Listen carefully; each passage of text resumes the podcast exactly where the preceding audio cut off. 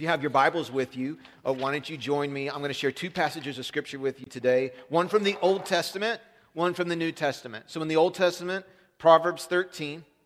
In the New Testament, 1 Timothy 4. We're kicking off uh, a six week teaching series simply called Lead. It's called lead because, as I've told you many times, this church is all about being and making disciples. And if we're going to be successful in that mission, it depends upon every one of our ability to say, I recognize I am mandated by God to be a leader for somebody. I'm going to be somebody's leader. And for a lot of us, we say, uh, I'm not really leadership material. I'm more of a follower. I don't have that responsibility. I don't have that title. People don't follow me. There's leaders, and then there's the rest of us. Well, Jesus would beg to differ with you. His great commission says to his disciples and all of his followers go and make disciples. Go to people who don't know me like you know me and make them into disciples. Teach them to obey everything that I've commanded. Baptize them those things require leadership. And I want to tell you where God is going to take this church in the next 12 to 24 months, I believe there's an explosion in our growth and our influence that's coming to us that's already begun. And in order for us to really be true to our mission of being and making disciples, every single one of us needs to start seeing ourselves the way God does, and that is you're a born leader. Now, we don't all have the same capacities or same leadership giftings or the same level of leadership influence, but every single one of us is called by God and equipped by God to be leaders. John Maxwell, how many of you have ever heard of the author John Maxwell? Pretty famous guy. He has written roughly one bajillion books. Not an actual fact, okay? But he's written a lot of books. He is very, very, very, um, he's done well for himself. My pastor that I served in uh, Georgia when I was at First Assembly of God in Griffin, Pastor Randy Valimont, he and John Maxwell were personal buddies. Maxwell lives in Atlanta, or one of his houses in Atlanta. And I remember one day, uh, Pastor Valimont came back and said, I got to go golfing with, with John today. And we're like, John, he's like, John Maxwell. We're like, that's a pretty big deal. Not just anybody gets to go golfing with John Maxwell.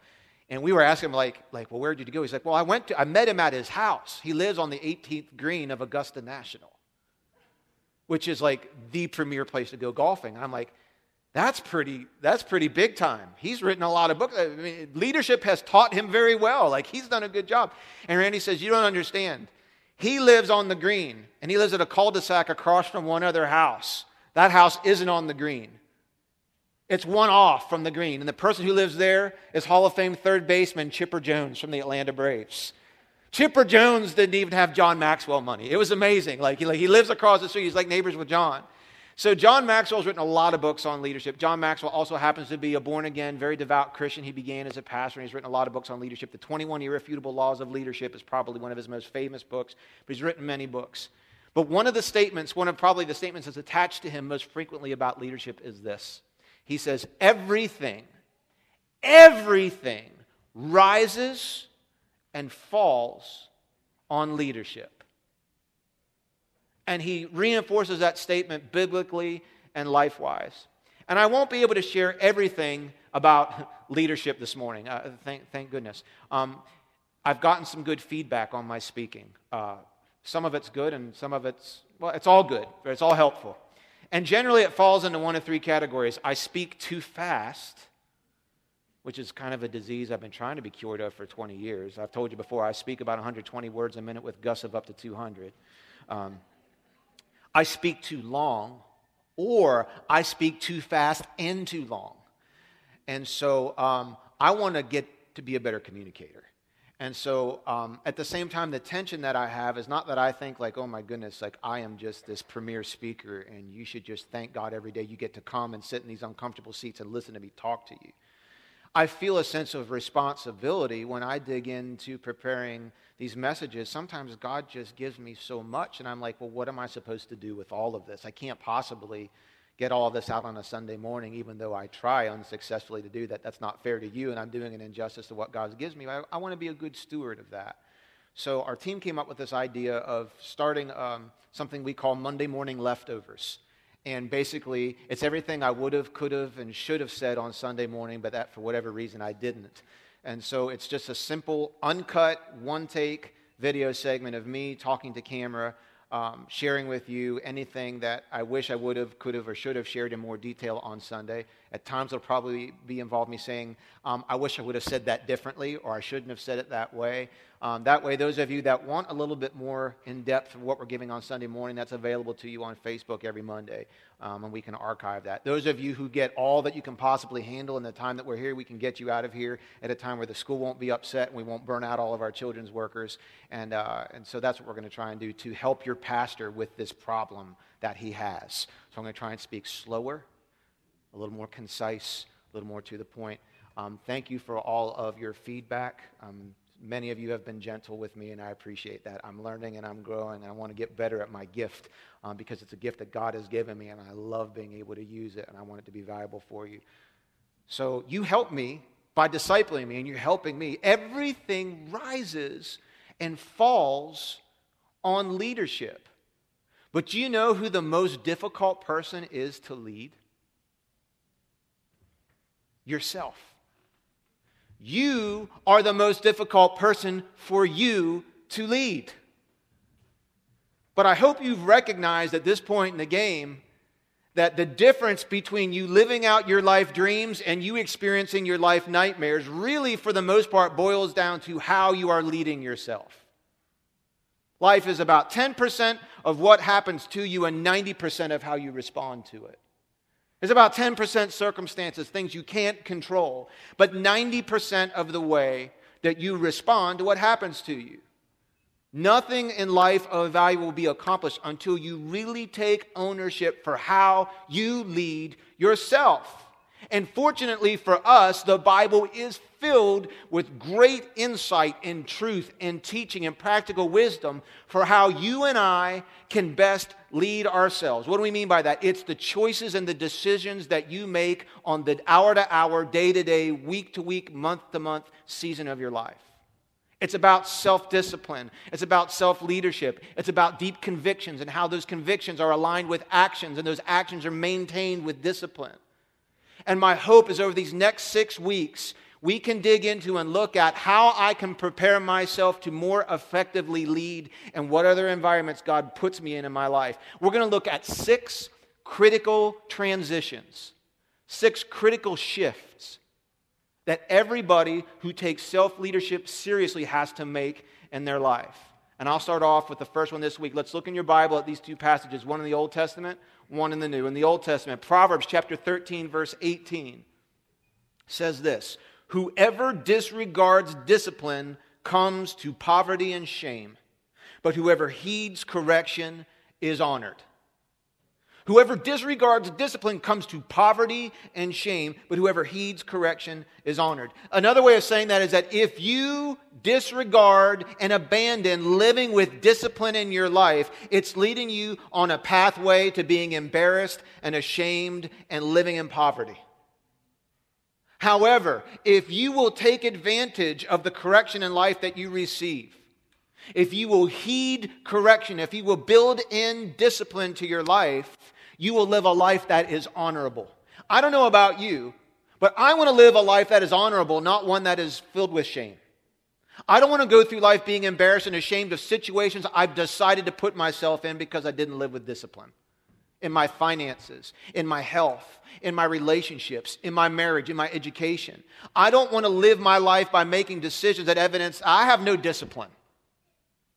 I want to live a life that's honorable before the Lord. In the New Testament, Paul gets even more specific. He writes a letter to Timothy, who's a young pastor in Ephesus, in 1 Timothy 4 7 through 9. He says, Timothy, don't waste time arguing over godless ideas and old wives' tales.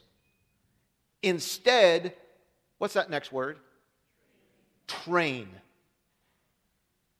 It's where we, the Greek original word is where we get our English word for train. Actually, it's the word where we get our word for gymnastics, like a gymnast would train, a gymnasium. Train yourself to be godly. Physical training is good, but training for godliness is much better because it promises benefits both in this life and the life to come. This is a trustworthy saying, and everyone should accept it. And I just want to remind you again before you say this six weeks isn't for me, I'm not a leader. Jesus says, Your mission, my mission, our church's mission in life is to go and make what? Disciples. Leaders go and make disciples. Every one of us should have three different kind of people in our life. You should have a Paul in your life. That's somebody who is discipling and leading you, training you. Somebody you look to, somebody whose life is an example for you to pattern after. We all should have somebody like that in our life. We also should have at least one Barnabas in our life.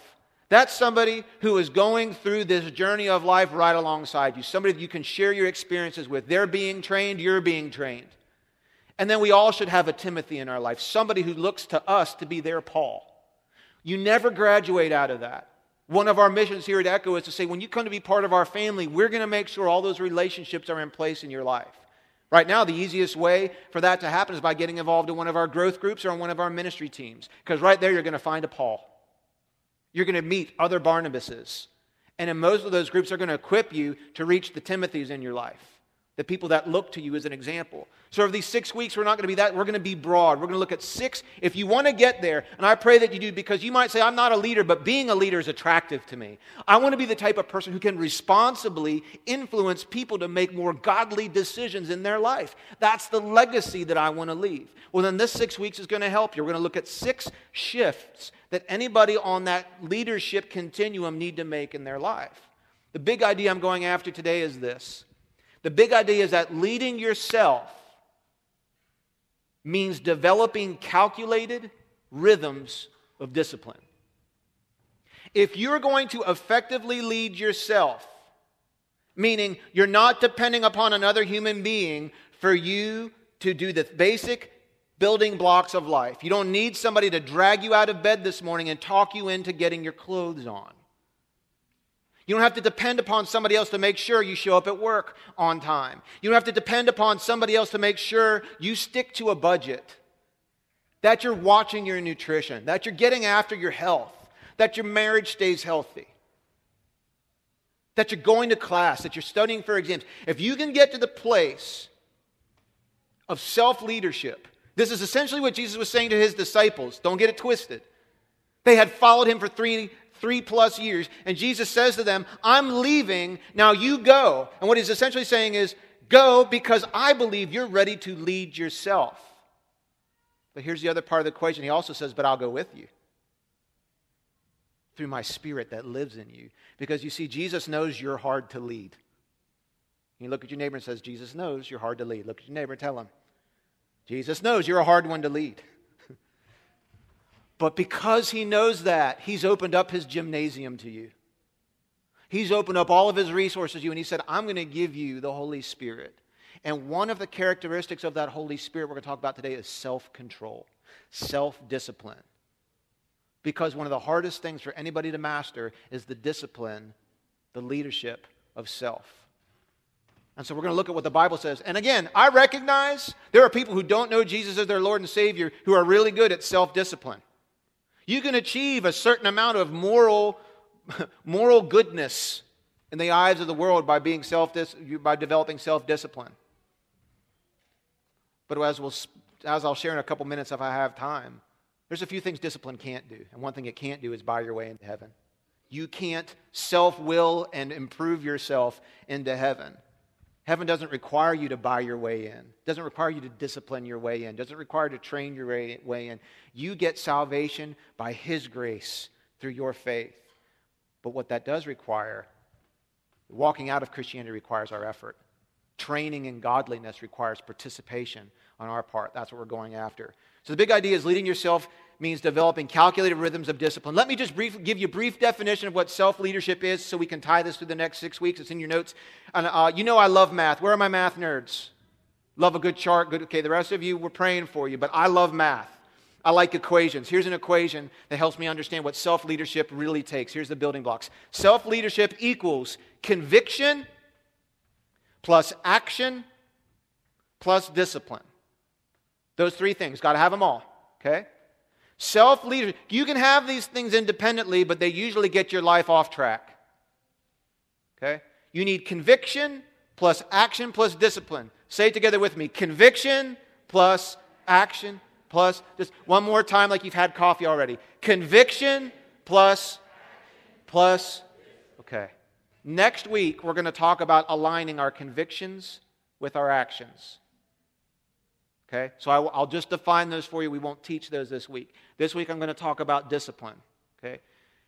Because what happens is, conviction, what do I mean by that? Those are those deep core beliefs and values that you aspire to, that you live by. It's what's under the hood of your life. It could be something like, I believe that I am a disciple of Jesus Christ and I want to live in such a way that I become more like him every day. That's a deep conviction that I have. You might live with a conviction that says, I should weigh a, within a certain range of pounds. There's a certain number on the scale that I should maintain. Or that I should stick to a budget and I should get out of debt and I should make sure that I'm living inside of my budget. I should make sure that I am punctual to work and to my kids' soccer games and even to church on occasion. There are certain things, there are certain things, right, that are convictions in your life. Those convictions should lead to actions. Actions, what we mean is this action is where you put your convictions into motion. Conviction without action is worthless. These are people who don't walk what they talk. These are the people who say, I have these deep convictions, and their actions don't support their convictions. Okay? Now, what keeps convictions and actions in alignment? Because I, I think, have you discovered that it's possible to have a conviction but live the opposite action? Is it possible? Can you say, I believe I should stick to a budget, but I don't? I believe I should weigh X and follow the strict diet, but I don't. I believe I should be on time for work, but because of all these reasons, I can't. I believe I should spend time with God every day, but you know, my life is just too busy and He understands. You can have convictions and actions that don't line up, and that's problem. What does God teach us helps keep them aligned? Discipline. Discipline is that mechanism, it's that regular rhythm of scheduled maintenance, and it's that regular rhythm for refueling and maintaining and making adjustments that helps you and I recalibrate our life and make sure our actions are lining up with our convictions. If the conviction is I'm not supposed to talk back to my parents, and my action is that I'm talking back to my parents, what they don't need is a cookie. What they need is discipline. Amen? They're a little weak on that one. I think I know who your kids are. Discipline is not evil. Discipline is not for our worst. Discipline, when properly administrated, is corrective and it is life and it is part of leadership and we embrace it.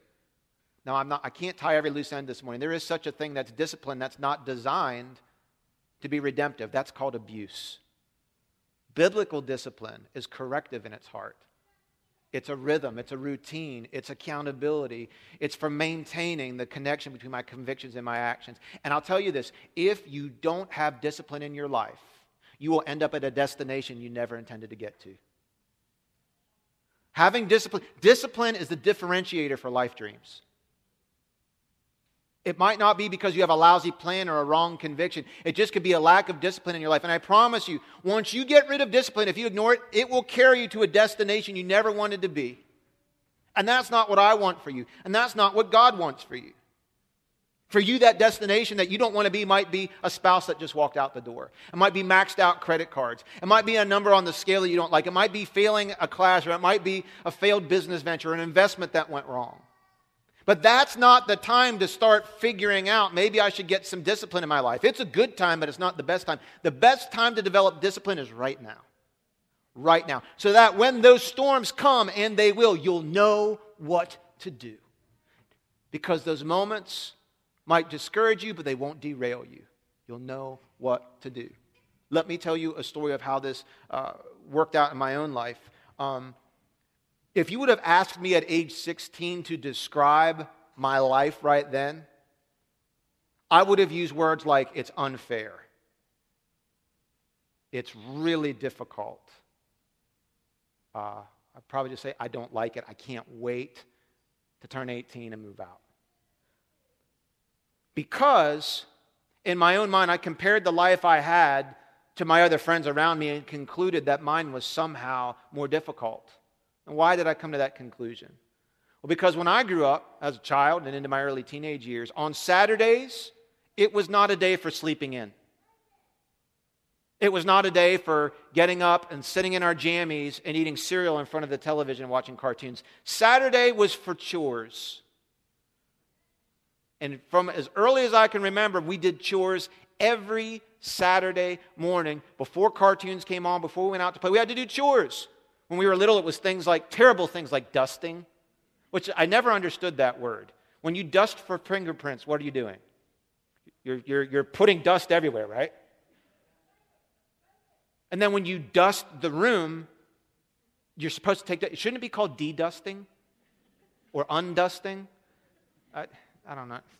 you wonder what goes on through my brain. Those are the things that, that these key world decisions that are going on. We had to dust, we had to wash and dry dishes and put them away. When all, I know, gasp, right? When all my friends, so I thought, were out just living it up, watching Muppet Babies and Smurfs and playing in the yard and I'm in the kitchen struggling through washing and drying dishes. Then, when I was old enough to push a mower, I had to mow the grass. And at age 12, two weeks after I learned how to push a mower, the church my dad pastored hired me to push mow the three acres of land that we lived on.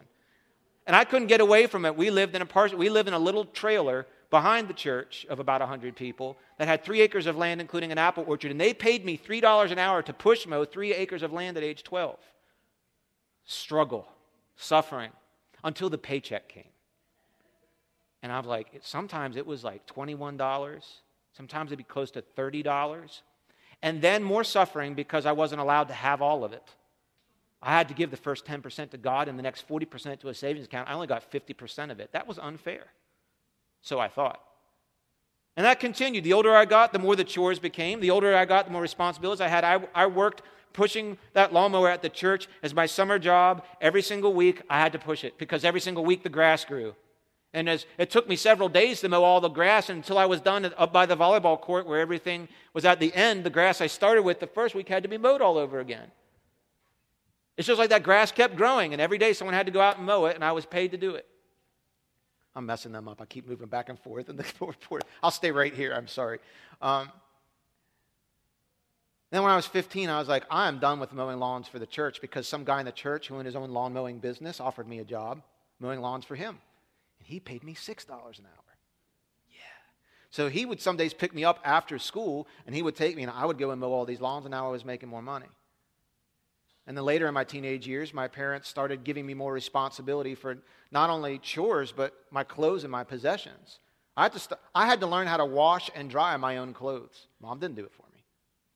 She didn't iron my clothes. I had to learn how to iron my clothes. You see, my mom worked full time from 11 at night till 7 in the morning, and my dad worked from 7 in the morning till 8 at night.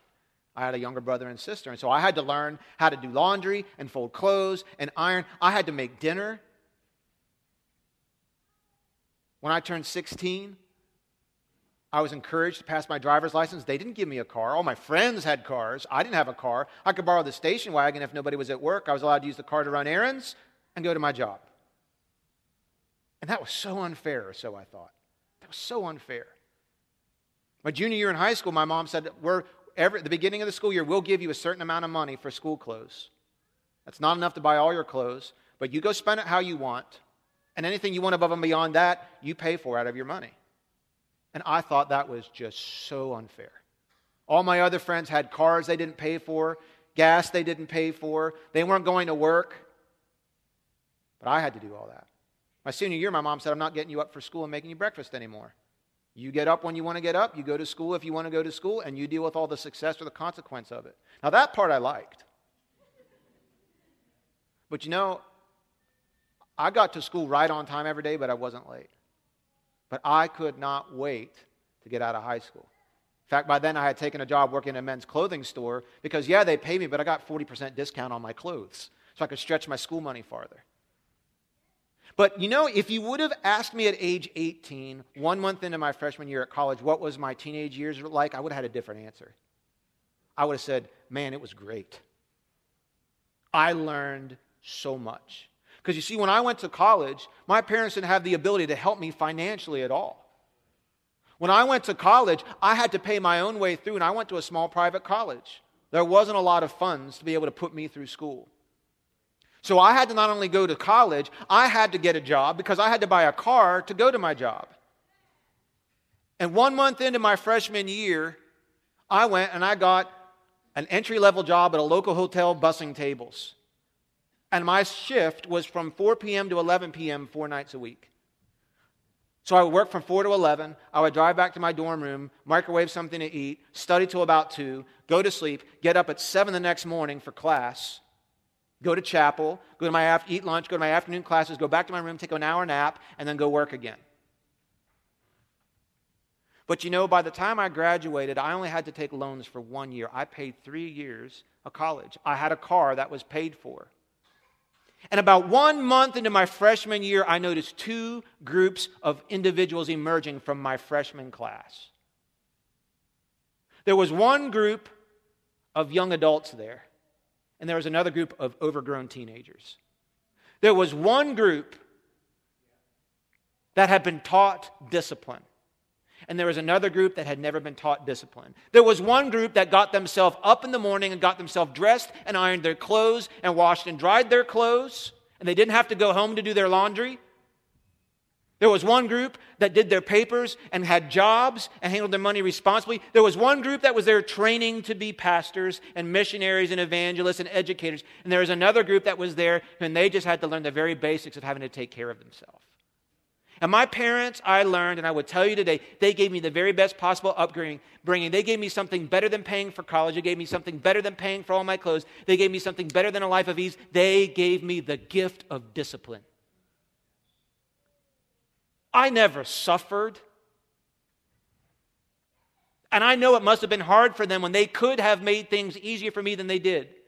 But you know, those formative years of my life, they taught me how to lead myself. Trust me, I treated my classes a whole lot differently when I was paying for them than when they were.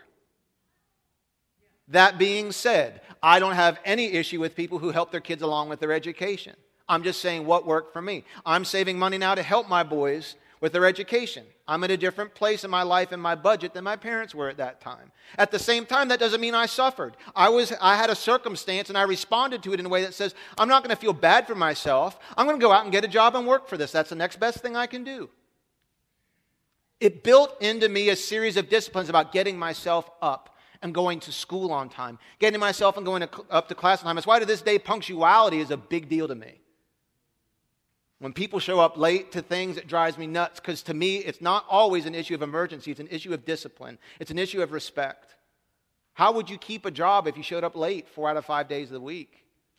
It mystifies me as to how people can show up late for some things and not another. It's, it shows you're able to but there's no discipline for certain things. What had to shift in my life? I'll give it to you. Point number two. The biggest shift in discipline is you have to move from trying to training. You have to move from trying to training. Discipline is the distinction between trying and training. And isn't it interesting that the people that we usually admire the most are those who really have chosen discipline in their life? The people who live a spiritual life we admire, or a vocational life that we de- desire, or, or have accomplished great things in life, it's usually because of discipline. And a lot of times we look into the discipline of others and we admire it. I don't like the New England Patriots at all. Let me just go out there and say that. Okay? My, my apologies to Pastor Stewart and to Lincoln and uh, the other Patriots fan. I just don't like them. I'm contractually obligated not to like them. However, I will say this, and this will probably get some abuse. There are some things about the Patriots I respect. I don't like them, but I respect. And one of the things I respect is the discipline with which Coach Belichick operates certain parts of his practice and training for his players. I read, I don't know if you read this article, I read an article this week about even the way that Belichick teaches his players to be disciplined about their sleep habits. Did any of you see this? They actually, I forget if it was an MIT study or whatever, but they conducted a sleep study and they determined that for every one deep cycle or REM cycle of your sleep that you miss, for every one hour or one, one REM cycle you miss, your cognitive function decreases by 16%. And so they've got their players disciplined on a certain sleep program so that they're at peak cognitive ability when they go onto the football field. How many of you would love to have a boss who is that concerned about your sleep habits? They're saying even Tom Brady takes an hour and a half power nap, uses it as an adrenaline dump before every football game so that he gets that one last cycle in and he can hit at peak performance. Now, you can do that, or you can just videotape someone else's practices or get their. Pl- I'll leave that one. I'm playing, I'm just teasing. But we look, sometimes we look at people's discipline and we say, man, that person is really disciplined. I admire that. But you know what else happens? Sometimes we look at other people's discipline and it irritates us. We look at how disciplined they are and we're like, oh, that just makes me angry. Like that guy in your neighborhood who has run 15 laps around the cul de sac before 7 a.m. every single morning. It's that gal at work who only eats salads. And if you're that gal, there's no hate there. But it's like the one who only eats salads. Of course, I'm picking on people around my office because they all eat healthy, and then there's me.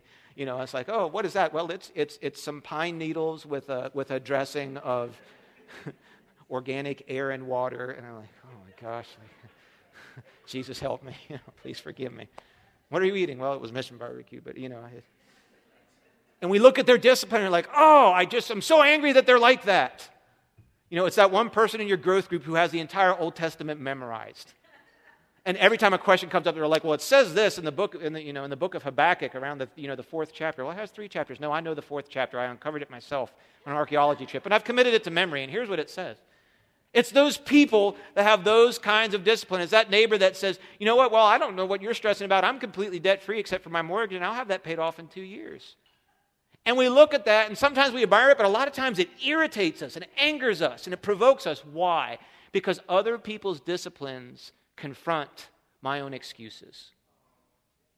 Because they're training and I'm over here trying. You know, that's our number one excuse for not being disciplined.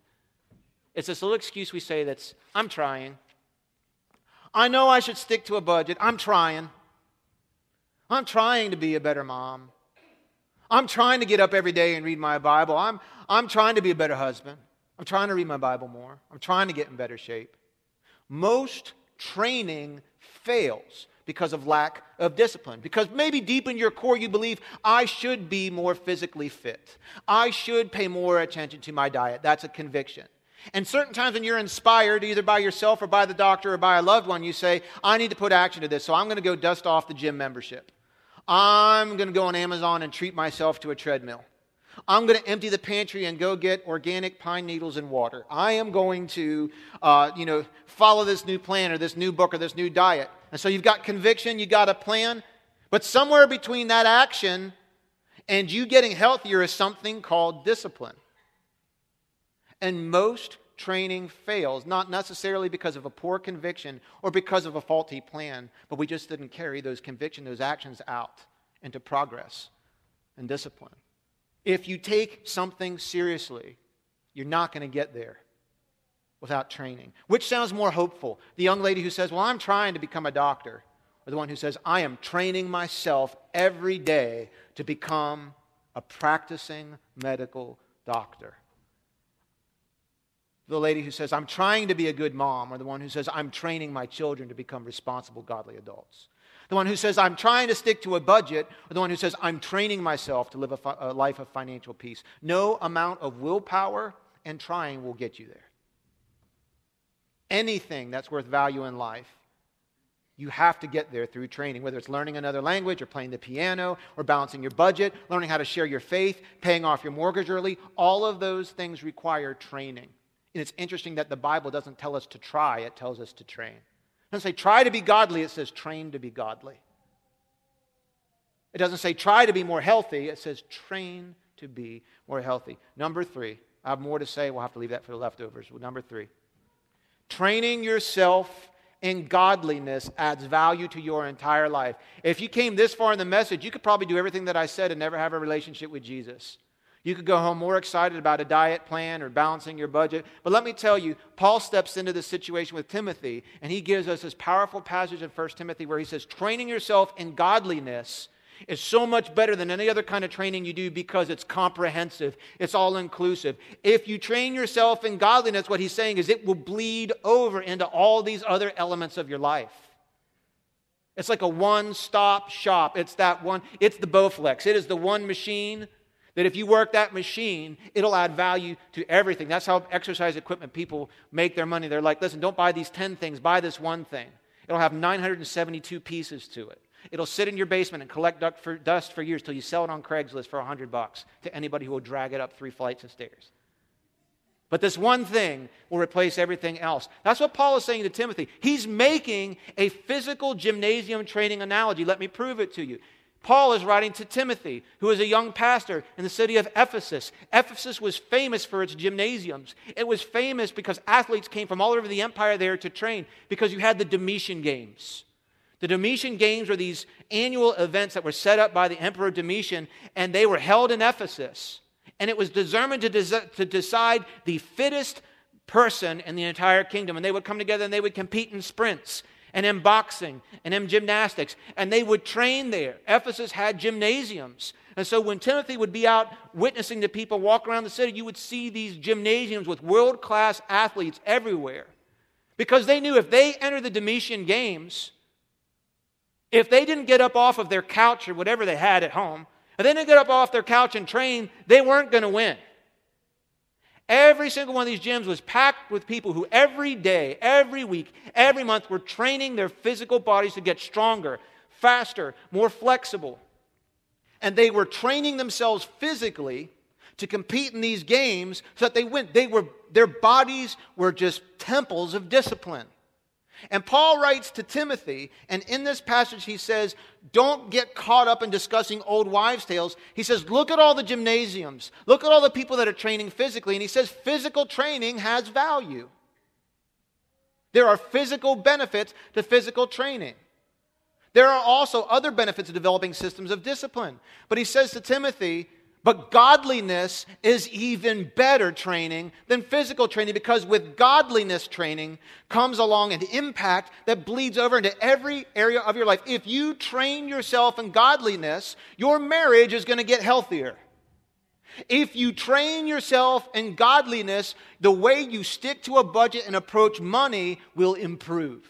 If you train in godliness, there is an impact on the way you eat on the way you think, on the way you treat people, on the way you approach your physical health, on the way you approach academics. When you train in godliness, it bleeds over into every other element of your life. And so he says to Timothy, don't just get isolated on training physically, though it has value. One thing way above that is training in the disciplines of godliness.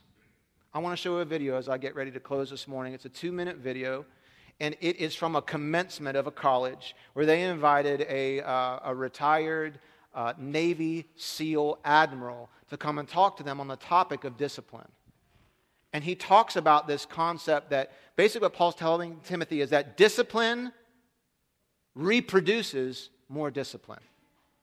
Discipline begets discipline. If you start disciplining yourself in the area of godliness, it's going to bleed over into every other aspect of your life. And it doesn't happen magically.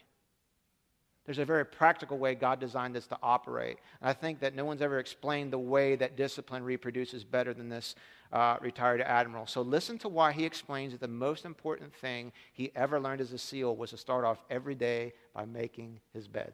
Check it out. To me, basic SEAL training was a lifetime of challenges crammed into six months.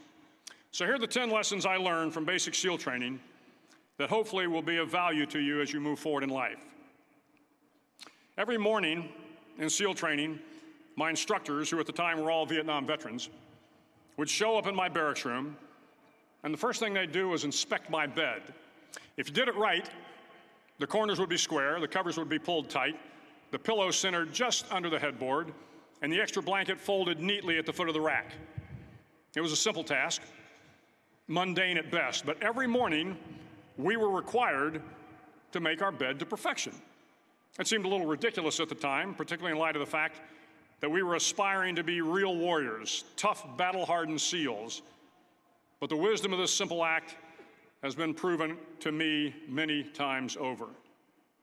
If you make your bed every morning, you will have accomplished the first task of the day. It will give you a small sense of pride, and it will encourage you to do another task and another and another. And by the end of the day, that one task completed will have turned into many tasks completed. Making your bed will also reinforce the fact that the little things in life matter. If you can't do the little things right, you'll never be able to do the big things right. And if by chance you have a miserable day, you will come home to a bed that is made, that you made. And a made bed gives you encouragement that tomorrow will be better. So if you want to change the world, start off by making your bed. I'm going to invite our worship team to come. If all I do this morning is inspire you to start making your bed, I will have failed, right? but he raises an interesting point. He says, By the end of one day, one task completed will turn into many tasks completed. Discipline reproduces discipline. When you train for anything, what you're really doing is saying, I'm going to start off every day by assigning myself an appointment, a task, something to complete. And I'm going to complete that task. And the way God wired us is that the completion of that small task delivers us a small sense of joy and satisfaction that energizes and inspires us to complete another task and another and another. That, my friend, is how you develop discipline over anything. Life doesn't offer us a lot of quick fixes, but the Bible teaches us that if we'll heed discipline and we'll develop regular rhythms of discipline in our life, we'll live a life that is honorable. And it prioritizes that shift from trying to training. And it says the thing we should go after, first and foremost, is godliness. Because if you and I will say, I'm not trying to be more like Jesus, but I am training to be more like Christ, to be more, to think more the way he does, to adopt more of his feelings, more of his emotions, to live out more of his actions, to know more about what he said to me, to understand a deeper awareness of his truth and his purpose for my life, it will bleed over into every other element of your life. And those, that one priority of discipline will trickle down and fan out. You see, godliness is comprehensive, it impacts everything. There's one thing discipline can't do discipline can't earn your salvation. Discipline can't make you perfect before God. Discipline can't pay off the debt from your own sins. You see, it has its limitations. No amount of effort or training or trying is going to get you to heaven. The only thing that gets us to heaven, praise God, is the grace of Jesus Christ that was poured out for us and love displayed on the cross. And it comes through our faith in accepting that. You see, you don't have to earn your way into God's favor. You just have to accept His grace that's already there for you through your faith. And the moment that you do that, the moment that you accept the Lordship of Jesus Christ over your life, you confess your need for Him, you exchange your person for His, He opens up all the resources of His gymnasium. He gives you a gym membership that you can use, and that is the Holy Spirit. He opens up all of the power, all of the person, all of the resources of the Holy Spirit to come live in you, to help you live a life of training in godliness. And here's the truth you are exactly as godly as you want to be. I can give everybody in here a free gym membership, and you will be exactly as healthy as you choose to be. You've got access at no cost to you. You can go and use it as little or as much as you like. But I've removed from you the excuse of saying you don't have the resources. God has given you an all access pass, an all access training pass, and the Holy Spirit. And I want you to use it. Well, Pastor, how do I use it? In short, the conclusion I train in godliness by practicing the disciplines practicing the disciplines. And I guess I'll have to talk about this in leftovers because I don't have time this morning. But what I really mean about that is like me, I am a I am a Christian. I am a practicer of the disciplines of Christianity. You know what I do? You know what the gym is for me? It's reading my Bible. It's studying my Bible. It is memorizing scripture. It's prayer. It's meditation. It's giving.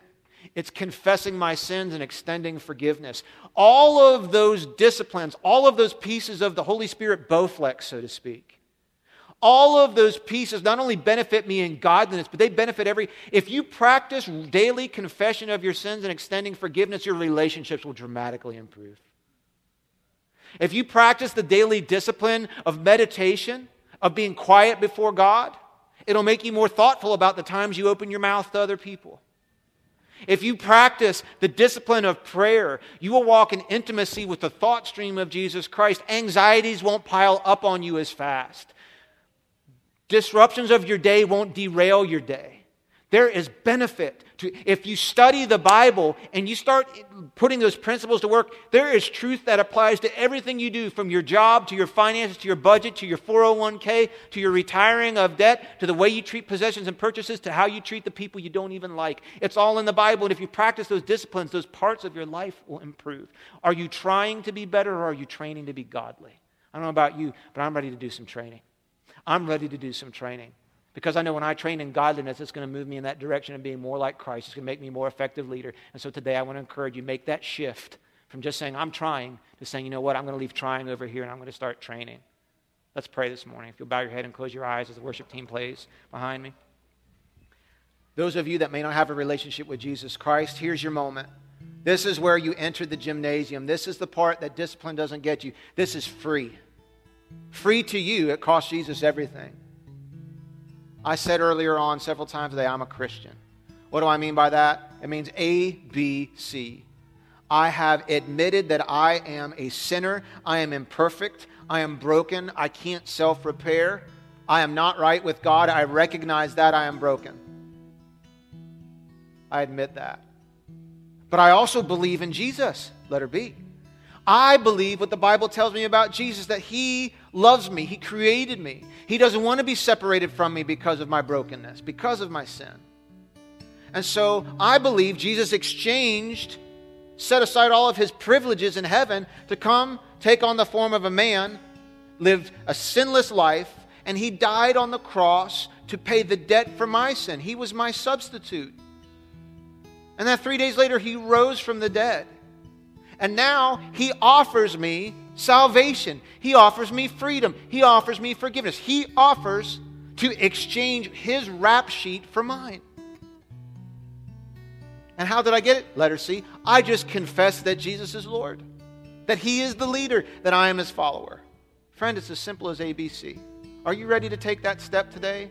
Watching on Facebook, listening on the podcast here at the high school? If you're ready to take that step, be made new, receive salvation from Jesus. It's a simple prayer of confession, and here it is. I'll lead you in it right now. Dear Jesus, I admit that I've sinned and I'm broken. I believe in you. I believe in your death, your resurrection, and your plan to save me. And now I confess you are, in fact and in truth, the Lord, and you are my Lord. I must live your way. I must follow you. I must choose and decide as you would have me choose and decide. And so now I welcome you. I accept forgiveness. And I welcome you to live in me. Hallelujah, you live in me. You live in me today. In your name I pray, amen.